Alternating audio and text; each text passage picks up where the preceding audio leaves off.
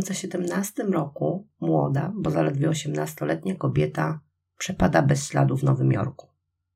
Wszystko wskazuje na to, iż Collins Lasser została ofiarą handlu ludźmi. Cześć, witam Was serdecznie. Ja jestem Marcelina. Zapraszam dzisiaj na herbatkę z sokiem malinowym i cytryną, na tą paskudną jesienną aurę. I będziemy mieć sprawę kryminalną z Nowego Jorku. Mam nadzieję, że żeście o niej nie słyszeli, chociaż ja często na nią bardzo wpadałam i od jakiegoś czasu się nią interesowałam i miałam w planach Wam o niej opowiedzieć, ale może będą tu osoby, które jeszcze o niej nie słyszały, więc przechodzimy do sprawy. Zapraszam serdecznie. Co skłoniło tą młodą kobietę do zanurzenia się w świecie prostytucji i zorganizowanej przestępczości? Zapewne to, co motywuje większość młodych ludzi do ucieczek z domu. Kiepskie relacje z rodzicami, brak zrozumienia i pewność, że można być samowystarczalnym. Często jest to również przemoc domowa, ale nie w tym przypadku. Corina urodziła się 6 października 1998 roku. Większość swojego życia spędziła w Bloomsbeck, Pensylwanii. Corina i jej brat byli wychowywani przez mamę. Jeśli wyobrażacie sobie jakąś obskurną przyczepę, jakie spotykamy często w tego typu historiach, to nie. Był ładny, zadbany dom, piękny pokój, różowy pokój w typowo księżniczkowym stylu. Nastolatka w szkole interesowała się bieganiem, była również cheerleaderką. Dobrze radziła sobie z podstawowymi przedmiotami. Marzyła, by zostać makijażystką. Lubiła zmieniać wygląd koleżanek, krewnych. Sprawiało jej to dużą radość. Korina, jak każda nastolatka, miała swoje duże i małe problemy. Na około rok przed zaginięciem zaczęła kiepsko dogadywać się z mamą, co zdaje się było największym problemem. Korina nie chciała respektować zasad, które panowały w domu. Zmieniła grono znajomych, porzuciła wszystkie nadprogramowe aktywności w szkole, zaczęła wagarować, imprezować, pić alkohol, palić trawkę. Zdarzyła się kradzież. Sabina, jej mama, w wywiadach wspomina, że córka z nadejściem osiemnastych urodzin najwidoczniej doszła do wniosku, że wszystko jej teraz wolno. Rodzicielka nie chciała się zgodzić na pewne zachowania córki. Korina mieszkała z mamą i miała respektować ustalone przez Sabinę zasady. To doprowadziło do pogorszenia się napiętych już relacji. Pomocą przyszła ciotka Julie.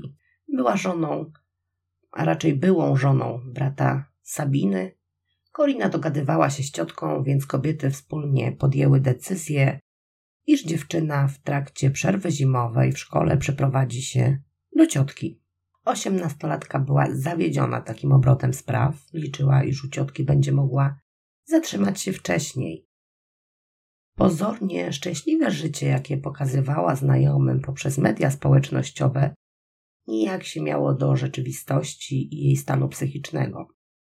Korina w marcu 2017 roku podjęła próbę samobójczą, połykając 50 tabletek tylenolu, to odpowiednik naszego polskiego paracetamolu.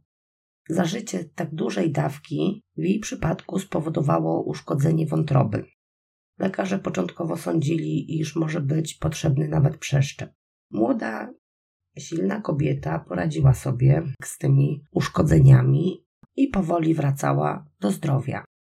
Po odzyskaniu sił fizycznych została przeniesiona na oddział psychiatryczny. Tam w rozmowie z koleżanką powiedziała, iż poznała mężczyznę z Nowego Jorku. I tu do końca nie jest jasne, czy Kolina tego człowieka spotkała w szpitalu, czy była to tylko znajomość internetowa. Cały jej pobyt na oddziale psychiatrycznym trwał trzy dni. Chyba ciężko nawiązać bliską relację w tak krótkim czasie. Tym bardziej, że mężczyzna, o którym mowa, nie był młodym przystojniakiem, za którym oglądają się dziewczyny. Na zdjęciach no, nie prezentuje się w najlepszej formie. Wygląda na otyłego, zmęczonego i starszego niż okaże się w rzeczywistości. Proszę mnie źle nie zrozumieć. Staram się tylko przeanalizować, jakie szanse są na to, że Korina mogła zauroczyć się tym mężczyzną przy realnym takim spotkaniu.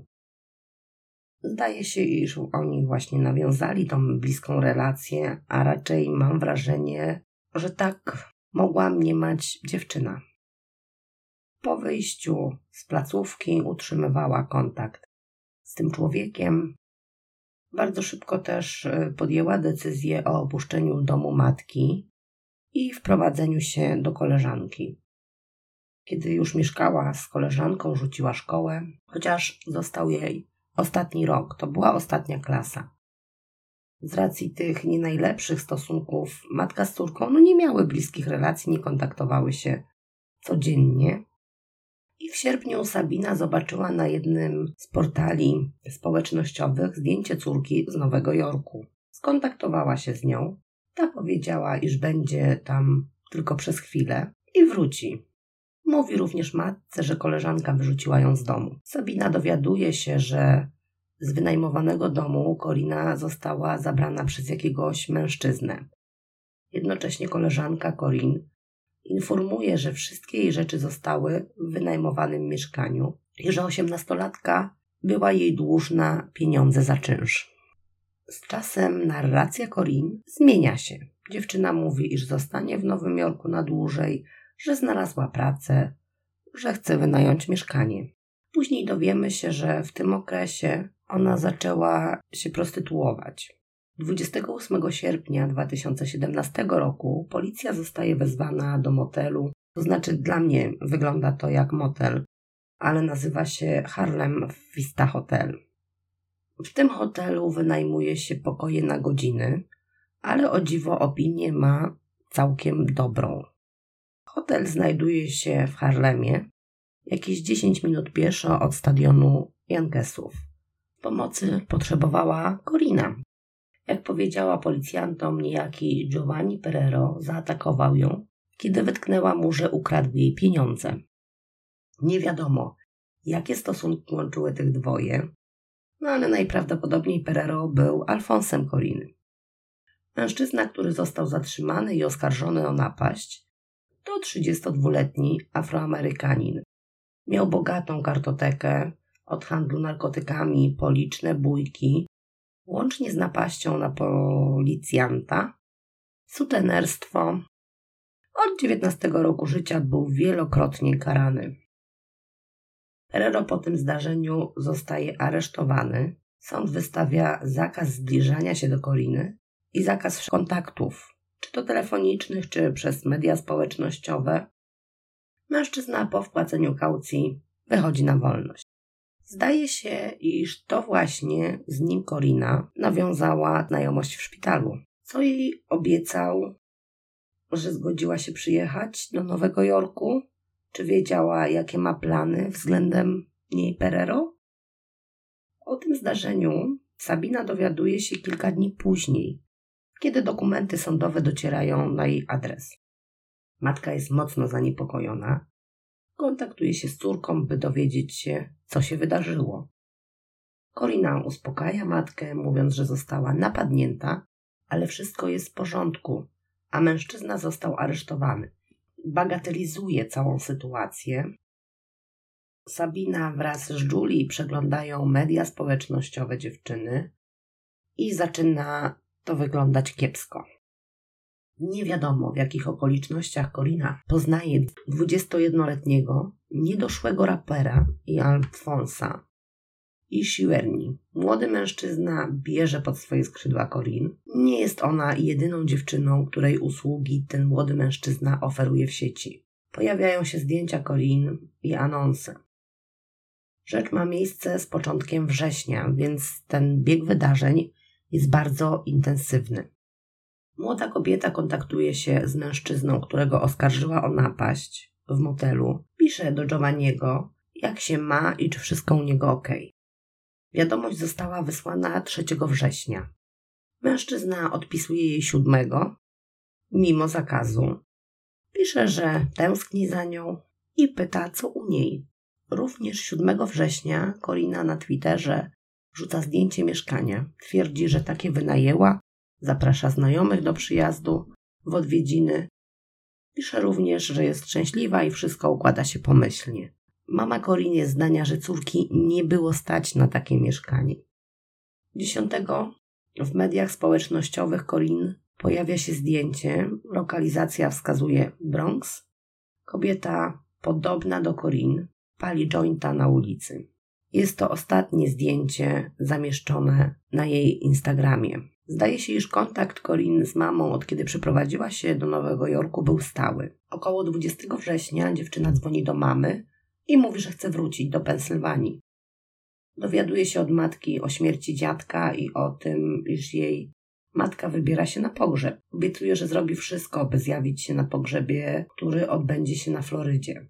Zdaje się, iż następnego dnia informuje mamę, że zgubiła dokumenty i nie może przylecieć samolotem, ale obiecuje zrobić wszystko, aby znaleźć się na pogrzebie. I tu źródła są sprzeczne. Niektóre informują o tym, iż Corin miała jechać na Florydę, właśnie na ten pogrzeb, inne, że bezpośrednio do Pensylwanii i tam spotkać się z matką po jej powrocie z Florydy. Także no, taka nieścisłość i tak naprawdę w tych ramach czasowych nie będę Wam podawać konkretnie, że to było tego i tego dnia, kiedy nie potwierdza mi się to w kilku źródłach. Tu jest rozstrzał, może nieduży, tam jeden czy dwa dni. E, między 10 a 20 września młoda kobieta wymienia ponad 800 wiadomości z Ishim. Niektóre źródła mówią o konflikcie Corin z drugą dziewczyną, która prostytuowała się dla Ishi. Dziewczyna miała być zazdrosna o Corinę, przez co ta musiała zamieszkać w motelu Heaven, który mieścił się w dzielnicy Queens. Ten znacząco w opiniach różni się od hotelu Harlem, gdzie została napadnięta przez Perero. Tu kwitnie prostytucja, handel narkotykami, pokoje na godziny.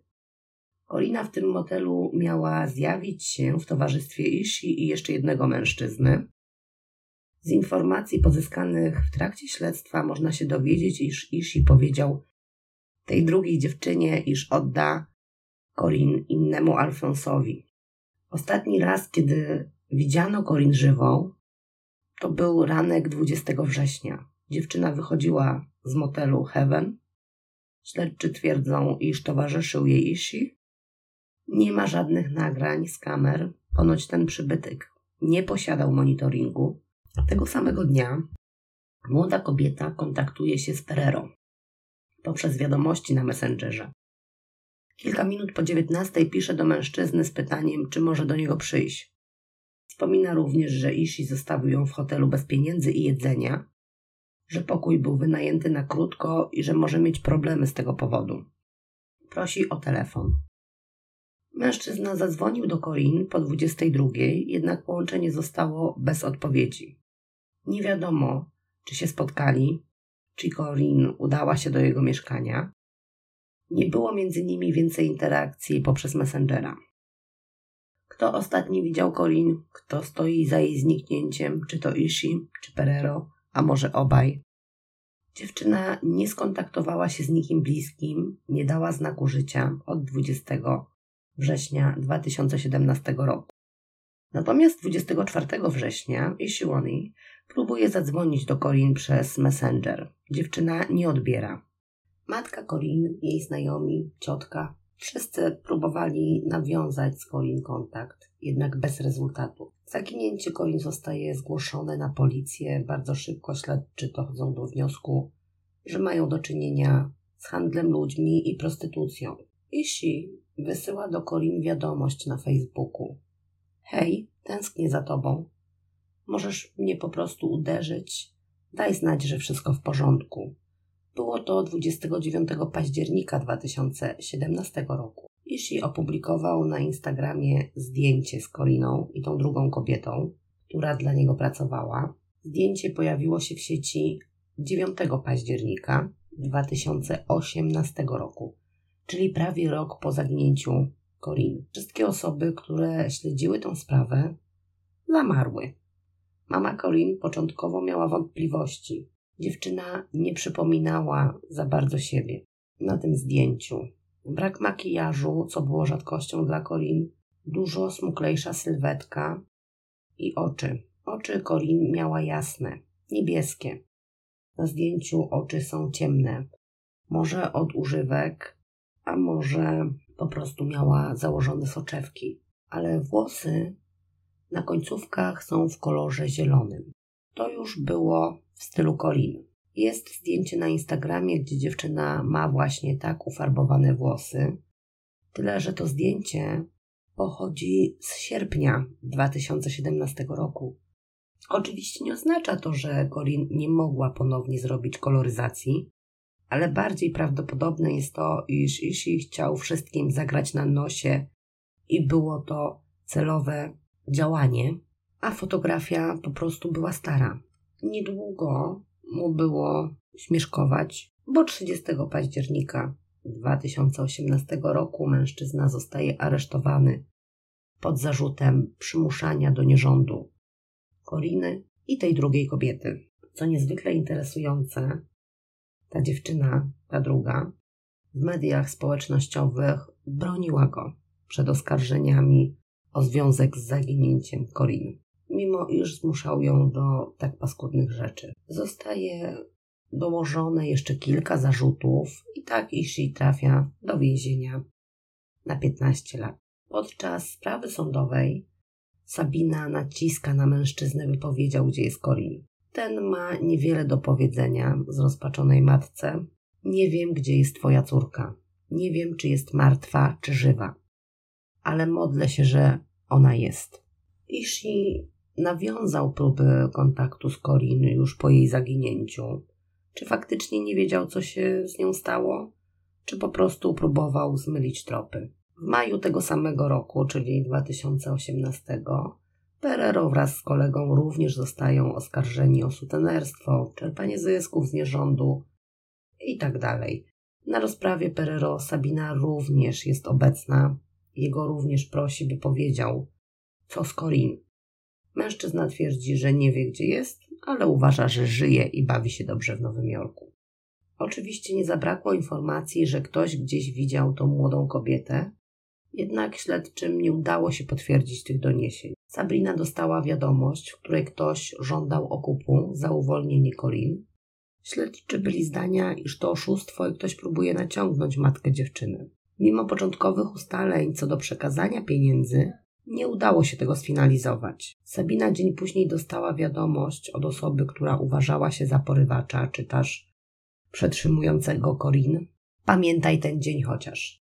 17 kwietnia, wtorek 2018, ponieważ to dzień, w którym prawie ją miałaś, masz. Pojawiła się również informacja, iż matka Corin połączyła telefon komórkowy z jej numerem. Nie wiem, jak to jest możliwe, no chyba, że mówimy tu o murze albo jakimś innym takim dysku zewnętrznym. Udało się jej odzyskać zdjęcia i aplikacje jednak wiadomości i połączeń tam nie było. Międzyczasie do śledztwa dołączyło FBI, które zbadało telefon Sabiny, na, który, na którym udało się nawiązać to połączenie z kątem Corin. Nie wiadomo, co znaleźli i czy w ogóle znaleźli coś więcej niż mama dziewczyny. Nie upubliczniono żadnych takich wiadomości. Pod koniec ubiegłego roku na kontach społecznościowych Colin zaobserwowano jakiś tam ruch, aktywność. Nie ma informacji, czy policja lub FBI monitoruje jej konta i czy zostały sprawdzone te działania. Sabina powiedziała, iż ona nie ma z tym nic wspólnego i nie korzysta z kont społecznościowych swojej córki. I jak dobrze pamiętam, to chyba z początkiem tego roku też była wykazana jakaś aktywność i lokalizacja wskazywała na Nowy Jork. Mieszkanie, o którym pisała Corinne, chyba nigdy nie było przez nią wynajęte. Nie ma o tym informacji. Są za to w sieci rozważania, czy faktycznie ten post zamieściła Corinne. Czy może ktoś, komu zależało, aby uspokoić Sabinę. Zagubione dokumenty też dają do myślenia, bo to takie powszechne, znane postępowanie wśród osób zmuszanych do nierządu. Kolejną ciekawą rzeczą w tej sprawie jest to ostatnie zdjęcie Corin, Przyglądałam mu się i starałam się znaleźć zdjęcie z tym samym profilem twarzy, więc wrzucam wam oba. I jak dla mnie, jej twarz na zdjęciu z Bronxu jest albo spuchnięta, i nie mówię tu o pobiciu, a raczej coś na zasadzie zatrzymywania się wody w organizmie. Albo, nie wiem, może to nie ona. Co prawda na zdjęciu z prawej ma makijaż, natomiast na lewym zaciąga się jointem, co dodatkowo zmienia rysy twarzy, ale jak dla mnie jest do siebie niepodobna na tych zdjęciach. Znaczy, te dwa zdjęcia jak dla mnie przedstawiają różną osobę.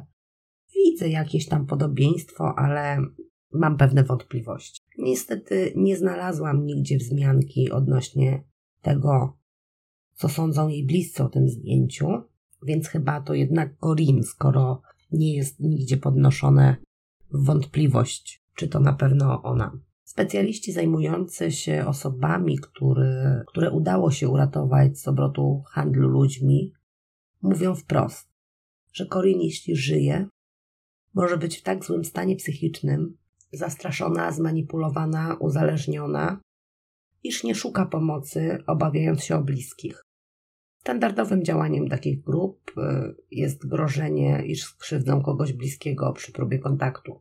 Mama Coriny w jednym z wywiadów powiedziała, iż jej córka nie wie, jak przetrwać na ulicy. Jest dziewczyną z małego miasta, która z przestępczością nie miała nic wspólnego. I faktycznie jest to coś, co działa na niekorzyść. Corini trzeba sobie to powiedzieć jasno, bo mieszkając gdzieś tam w większym mieście, może jakoś bardziej mogłaby mm, poznać przekrój społeczeństwa. Jakoś jej doświadczenie może byłoby większe życiowe, chociaż może jestem w błędzie. Mimo licznych publikacji w gazetach, telewizji, internecie, miejsce pobytu Koriny nie jest znane. Dziś ta młoda kobieta, jeśli żyje, ma 23 lata, to wciąż bardzo mało. Oczywiście bardzo możliwe, że nie przypomina z wyglądu i charakteru dawnej Corin i nawet jeśli ktoś słyszał o jej zaginięciu, a spotkał ją na swojej drodze, może jej po prostu nie rozpoznać. Piękna, młoda kobieta, przed którą przyszłość stała otworem, jedną błędną decyzją zniszczyła swoje życie. Miejmy nadzieję, iż Kolina żyje i będzie jej dane spotkać się z rodziną, przyjaciółmi i jeszcze cieszyć się życiem. To wszystko, co dla Was przygotowałam.